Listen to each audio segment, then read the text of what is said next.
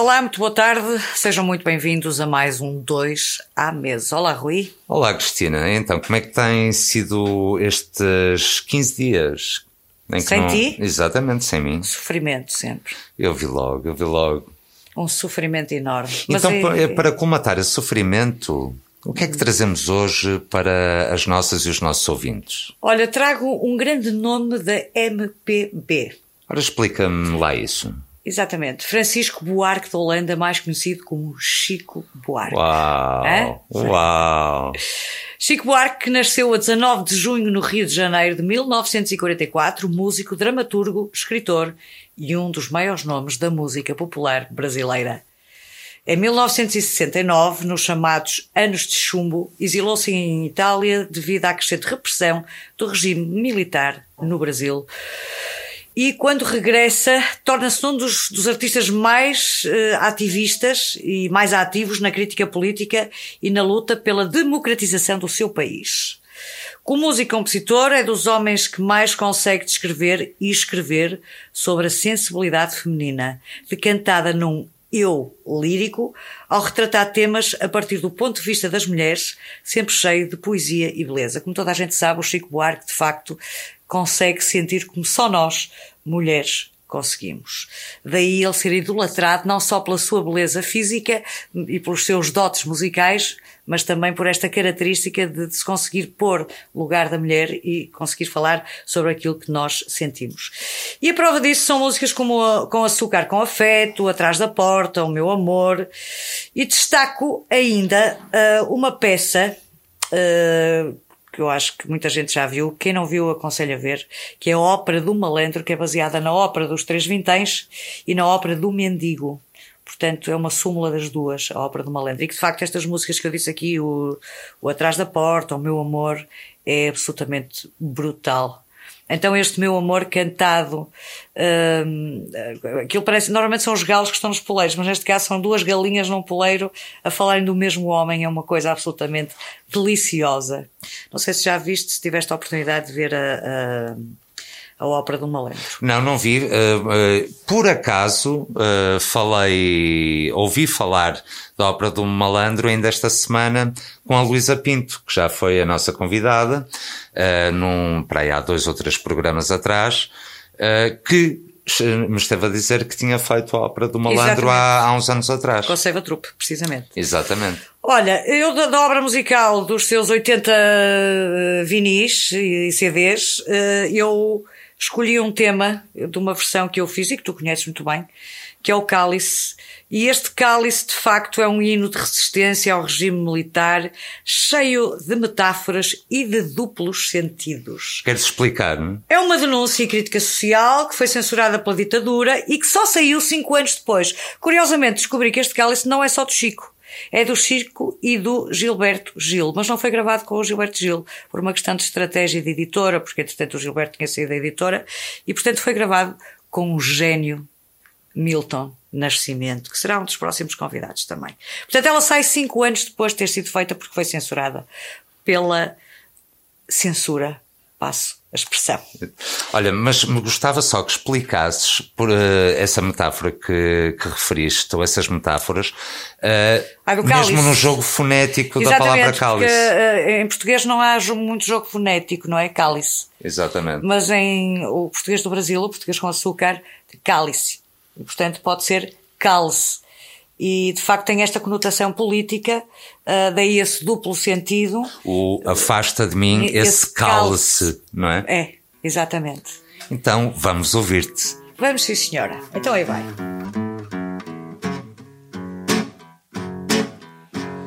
Como beber dessa bebida amarga, tragar a dor, engolir a labuta mesmo calada a boca, resta ao peito silêncio. Na cidade não se escuta. De que me vale ser filho da santa? Melhor seria ser filho da outra outra realidade menos morta. Tanta mentira, tanta coisa bruta. Pai, afasta de mim esse cálice, pai. Afasta de mim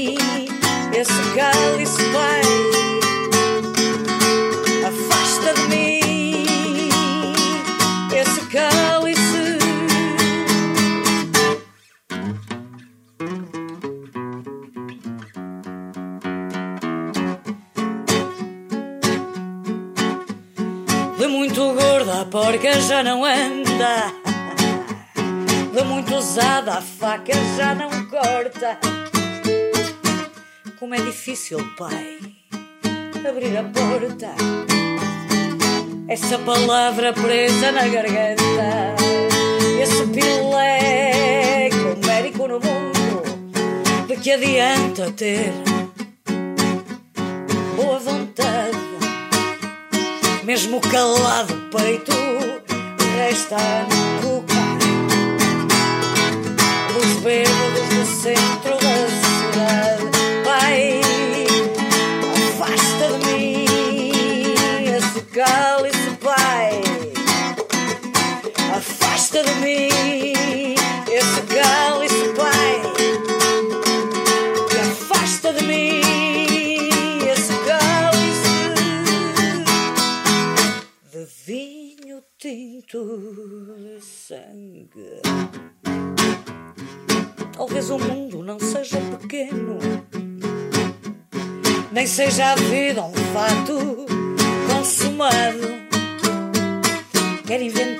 Próprio pecado. Quero morrer do meu próprio veneno. E quero perder de vez tua cabeça. Minha cabeça perder teu juízo. Quero cheirar fumaça de óleo diesel. Embriagar até que alguém me esqueça, pai. Afasta de mim esse cálice, pai. Afasta de mim esse cálice, pai. Afasta de mim esse cálice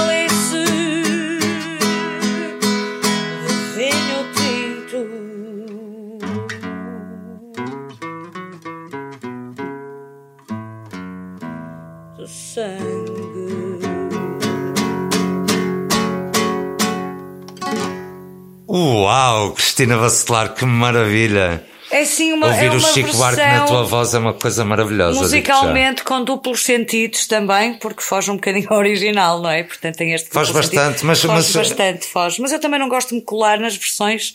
O que eu acho piada, eh, a versão é uma oportunidade de tu poderes mostrar eh, essa música, esse clássico à- à- às novas gerações e mesmo às pessoas que não, não são de novas gerações, mas que não, não tiveram a oportunidade, eh, se calhar, de contactar com esta, com esta, com esta música.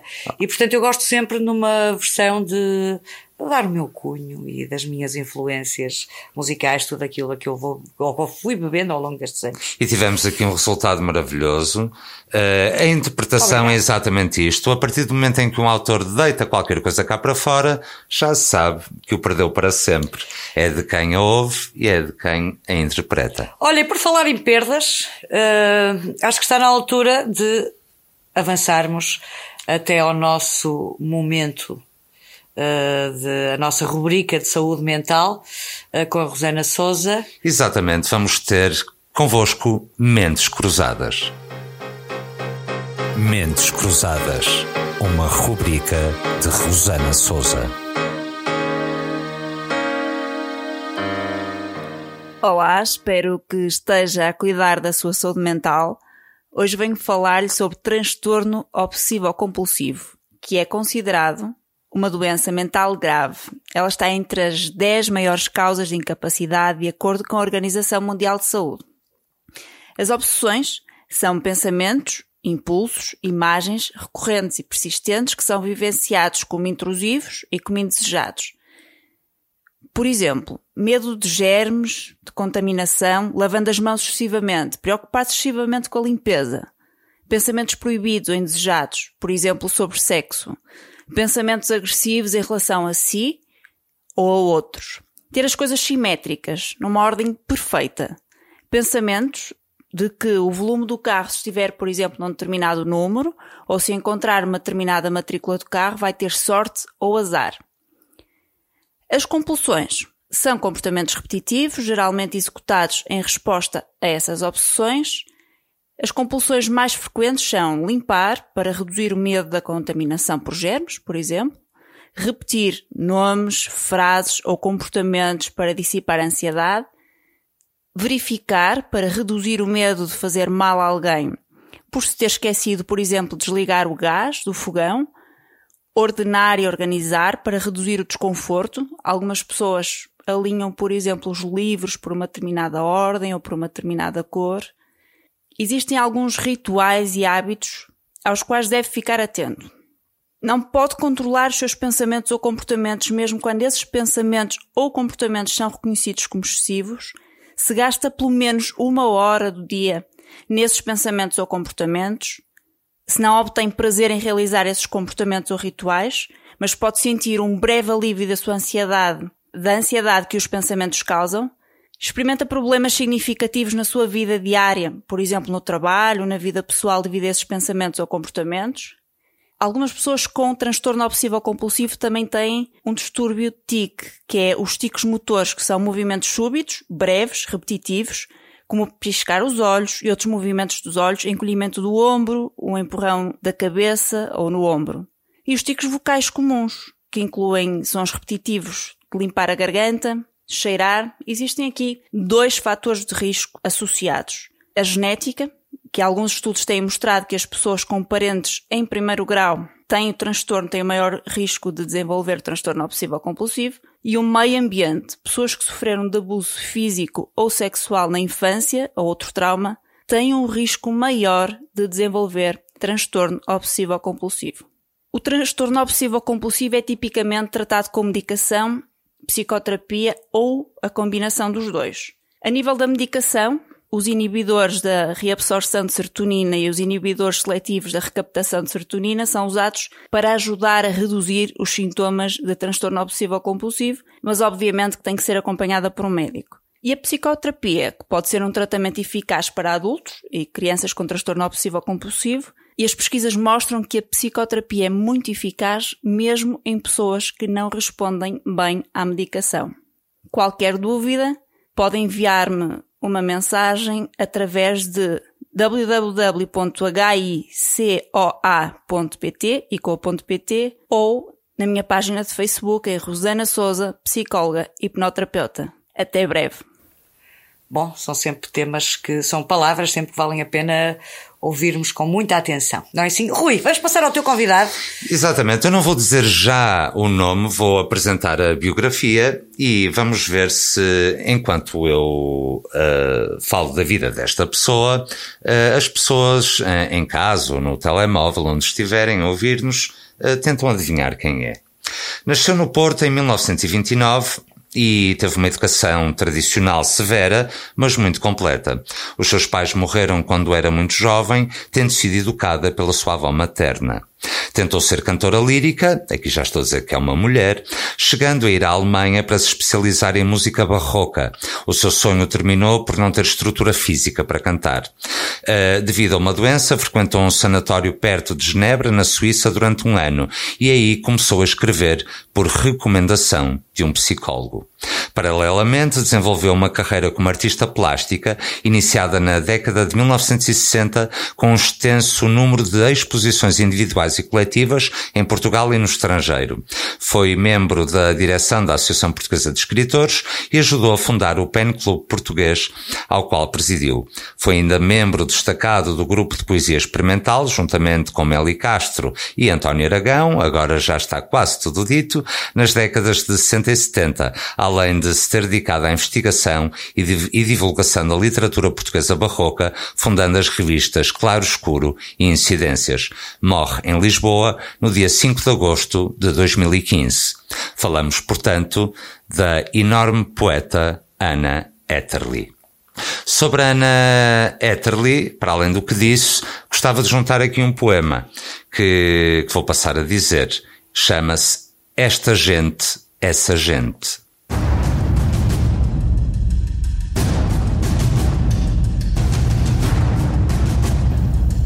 O que é preciso é gente.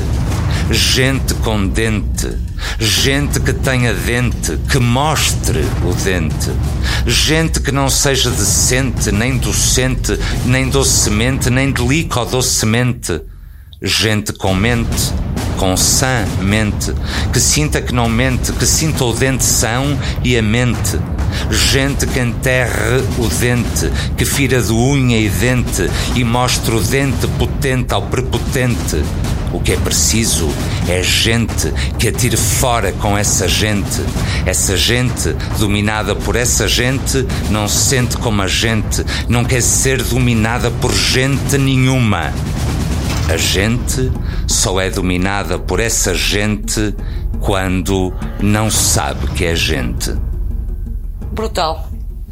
Muito bom. Estava-te aqui a ouvir e, e, de facto cada vez é, é sempre uma surpresa ouvir o, o Rui a, a, dizer poesia. De facto, é, és único mesmo. E, e cada vez melhor. I'm a single man. e não é metáfora. É só singular mesmo. Ai, tão Muito bem, e agora vamos ao nosso momento do disparate. Rui, queres vamos anunciar? Vamos para o momento do disparate. Uh, é um momento que por acaso objetivado, uh, terá que ver com a conversa que vamos ter a seguir com a nossa querida convidada especial, que daqui a bocado revelaremos quem é, uh, mas é sobre esta esta moda que, que, está a surgir dos negacionistas. E fiz, fizemos uma paródia com, com os negacionistas. Vamos ficar então com Flash do Bairro. Flash do Bairro. Tragicomédia da vida real. António Manuel! Oh, António Manuel! Chiu! Fala baixo! Então, o que é que se passa? Eles podem ouvir. Eles? Eles quem? O Bill Gates. Chiu, fala baixo. O Bill Gates? A propósito. Estás a ver aquele candeeiro? Sim. E aquela antena ali na câmara? Sim, o que é que tem? Olha, aquilo tem um sistema de radar que capta tudo o que dizemos e depois armazenam tudo numa base de dados controlada por interesses obscuros. Ah, não estás nada bem, companheiro. O que é que estás para aí a dizer? É o que te digo. São os Illuminati a mandar isto tudo. Uh, ok. Olha, e que tal irmos ali ao café beber uma água ou um chá de camomila que acalma e tal? Água? Água? Ah, tu estás louco? Os gajos metem uns químicos na água que te fazem cair o pelo todo para te tornares aos poucos depois andrógeno e olha, e a seguir um cyborg ao serviço deles. Olha, tu não estás nada bem, amigo. Siga, mas é tirar uma selfie para marcar o nosso encontro. Trabalhas para eles, não é? Daqui a pouco queres que me vacine. Ah, pronto, esquece lá a fotografia. Ah, não caio nessa. A vacina tem propriedades que te fazem crescer a médio prazo uns pelos que te podem sufocar durante a noite. What the fuck? Se passa contigo, António Manuel? Andas a ver muitos filmes. É, filmes, é. E, e, olha, e nem me venhas com a ciência, que essa foi tomada pelos laboratórios escondidos da Arábia Saudita, comandados pelo petróleo, onde preparam também o 5G para controlar a vida humana globalmente. O 5G? Sim, sim. Percebi isso numa ação da ayahuasca, quando nos apareceu a Virgem Maria dentro do seu manto de luz e nos disse que era o Armagedão estampado na cara do Bill Gates. Vamos embora! Olha aquilo! Aquilo é o Sol, António. Era bom! O Sol morreu há 5 mil anos. Aquilo é um satélite programado por baterias de lítio. Foge, foge, é o fim! Olha, e lá vai ele. Grande na moca. A sorte é que o boom é só para o ano.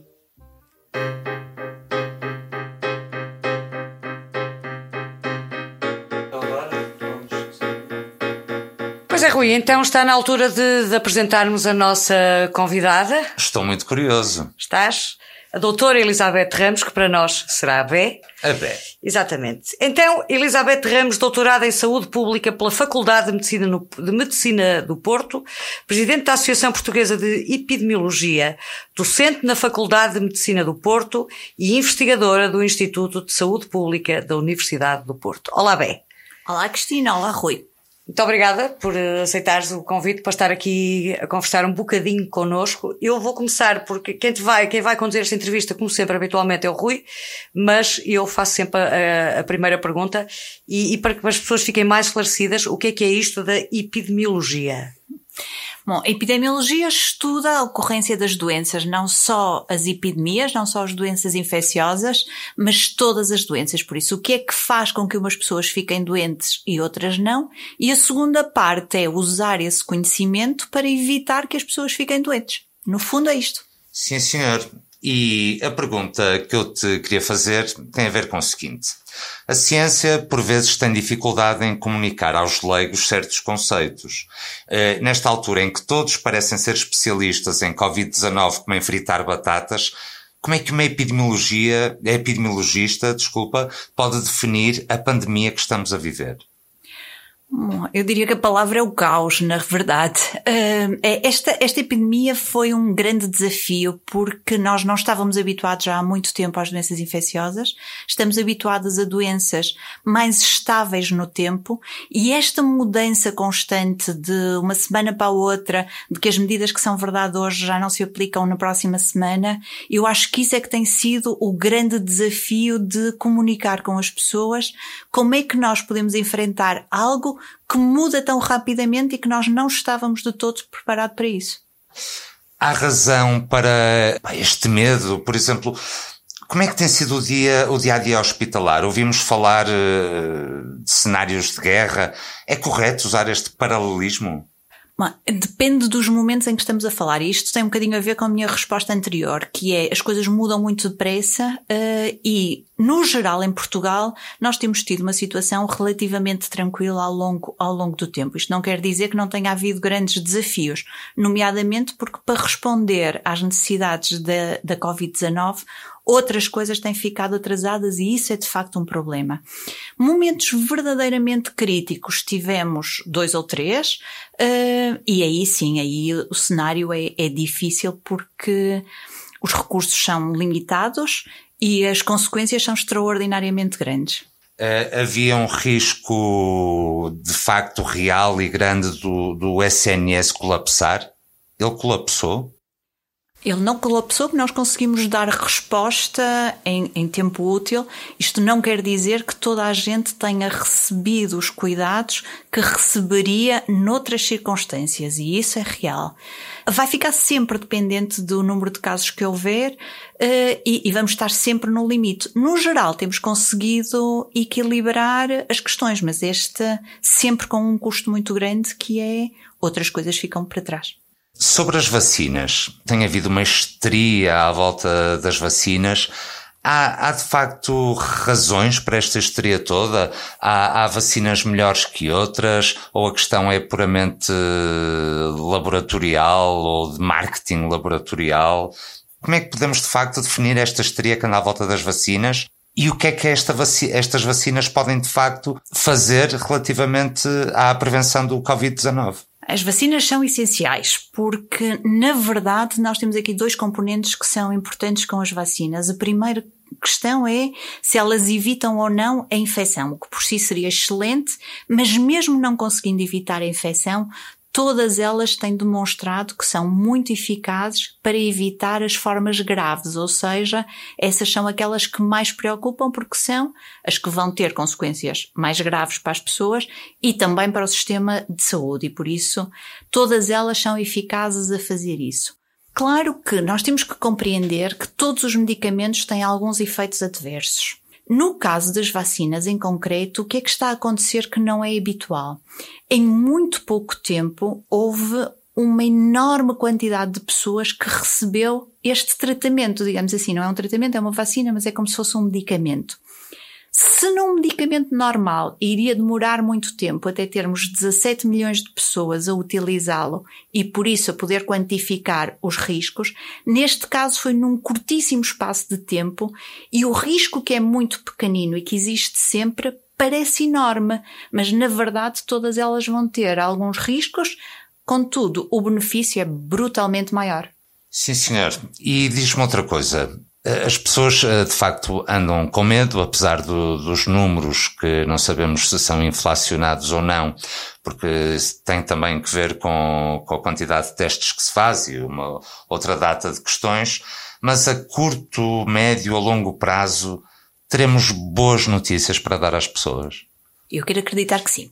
Uh, a questão é, os números não são inflacionados, porque nunca há um teste positivo, ou raramente haveria um teste positivo que não fosse de facto uma infecção, e por isso os números não são inflacionados.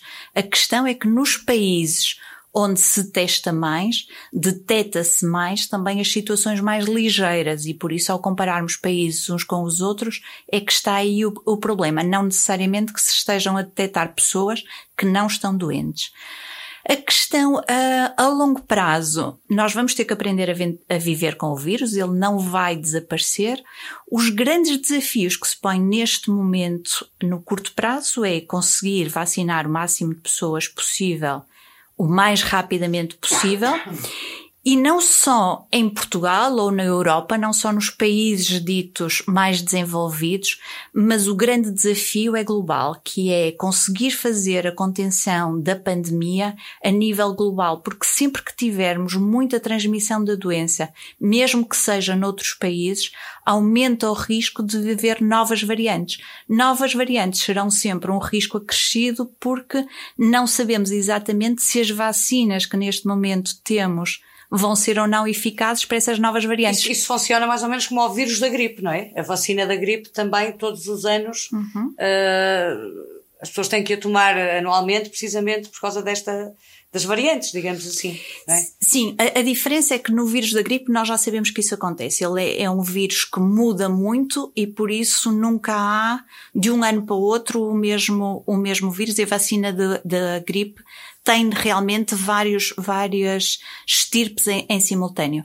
Neste caso em concreto, esta doença é um bebê que nós não estamos habituados a, a viver com uma coisa tão, tão jovem, porque ninguém conhece uh, o que é que vai acontecer verdadeiramente ao vírus ao fim de um ano e meio, porque até agora nunca tivemos essa história. E, e por isso, nesse sentido, quanto tempo é que vai demorar a imunidade? Quanto tempo é que vai demorar até haver novas variantes, é uma incógnita que neste momento nem os astros conseguem dizer. Diz-me uma coisa, vamos ter uma quarta vaga? Isto parece o nome de um filme. Quase.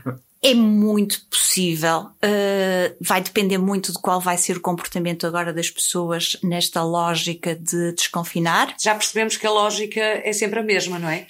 Uh, as pessoas, aliás, basta olharmos para o fim de semana passado e pelas coisas que, que, a comunicação social também nos vai, nos vai mostrando, de facto, comportamentos das pessoas que efetivamente é, é, é, é verdade, complicado. É verdade, as pessoas vão tão ansiosas por poder voltar a contactar umas com as outras.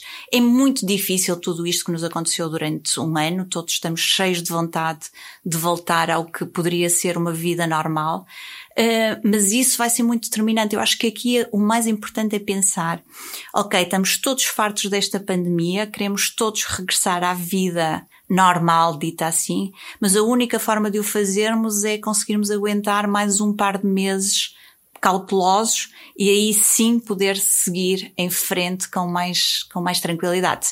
Bem, a nossa conversa infelizmente está a chegar ao fim. No entanto, eh, gostava de te pedir o seguinte: que construísses ou desenhasses uh, os três ou quatro mandamentos essenciais para, para podermos todos individualmente controlar esta pandemia. Oh, isso é uma tarefa muito, muito difícil. na, na verdade, eu acho que a primeira coisa é pensarmos que esta descida, quando nós temos uma descida de casos, porque houve confinamento, o que isto demonstra é que é o nosso dia a dia que faz a diferença. Por isso, a, a primeira grande coisa é, e, e, que tem sido o problema, é que nós não conseguimos encontrar qual é o perigo. o que significa que tudo é um perigo. Significa que, na verdade, em todos os momentos temos que ter o máximo de cuidado possível. E em particular naqueles que é mais provável relaxarmos. Nenhum de nós consegue ver os nossos amigos ou as pessoas de quem gostamos como sendo um risco. Por isso eu não consigo estar sentada na casa dos amigos e manter as barreiras todas de defesa. A única forma que eu tenho de evitar isso é evitar estar nessa circunstância, porque se eu estiver nessa circunstância, certamente não vou ver os meus amigos e os meus familiares como sendo um fator de risco e por isso não vou manter as medidas que tenho que manter à partida. Muito bem. Querias perguntar mais uh, alguma coisa, Rui?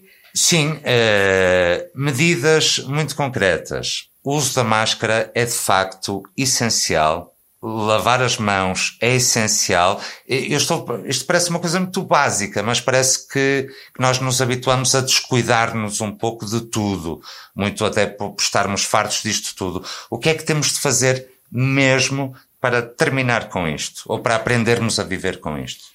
Uh, a lavagem das mãos é essencial e quando não é possível o, o gel higienizante, uh, usar a máscara sempre que não consigamos manter a distância física, sendo que o mais importante é de facto manter a distância física. A máscara será nas circunstâncias em que isso não é, não é possível, não é possível manter. E, e tanto quanto possível, não estar em espaços fechados uh, com, com mais pessoas. Muito bem. Bem, muito obrigada por eh, teres vindo até aqui conversar connosco.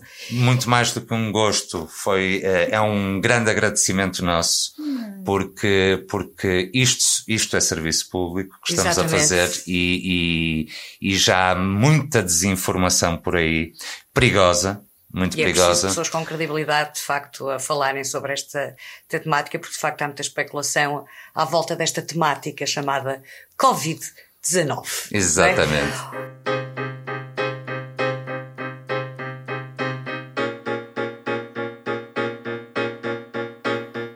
E voilà! E chegamos ao fim, depois desta magnífica conversa com a nossa queridíssima Bé. Uh, é chegamos... sempre importante que a informação passe e, e, e, que as pessoas não se ponham a inventar anjos e demónios sobre aquilo que é da ciência. Muito bem, tu hoje estás inspiradíssimo, Rui de Noronha Estou, porque há coisas que me põem de facto. Que mexem, me, não é? é Mexem-me, é. revolvem-me aqui as entranhas. Pronto, então agora falo eu. E chegamos ao fim e vamos terminar da melhor maneira, que é com o nosso queridíssimo Chico Buarque, João e Maria. Até breve. Que maravilha. Até daqui a 15 dias. Agora eu era o herói e o meu cavalo só falava inglês. A noiva do cowboy era você, além das outras três. Eu enfrentava os batalhões, os alemães e seus canhões. Guardava o meu bodoque ensaiava um rock para as matinês. Agora eu era o rei, era o bedel e era também juiz.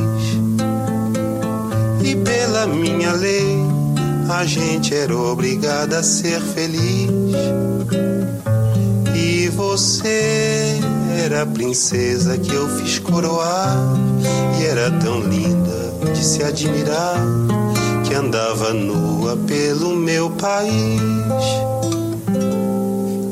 Não, não fuja não, finja que agora eu era o seu brinquedo.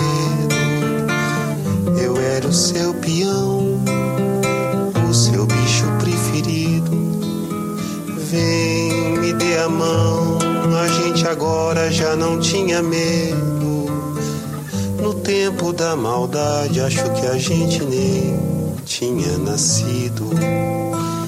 Agora era fatal que o faz de conta terminasse assim. Pra lá deste quintal era uma noite que não tem mais fim. Você sumiu no sem me avisar. E agora eu era um louco a perguntar: o que é que a vida vai fazer de mim?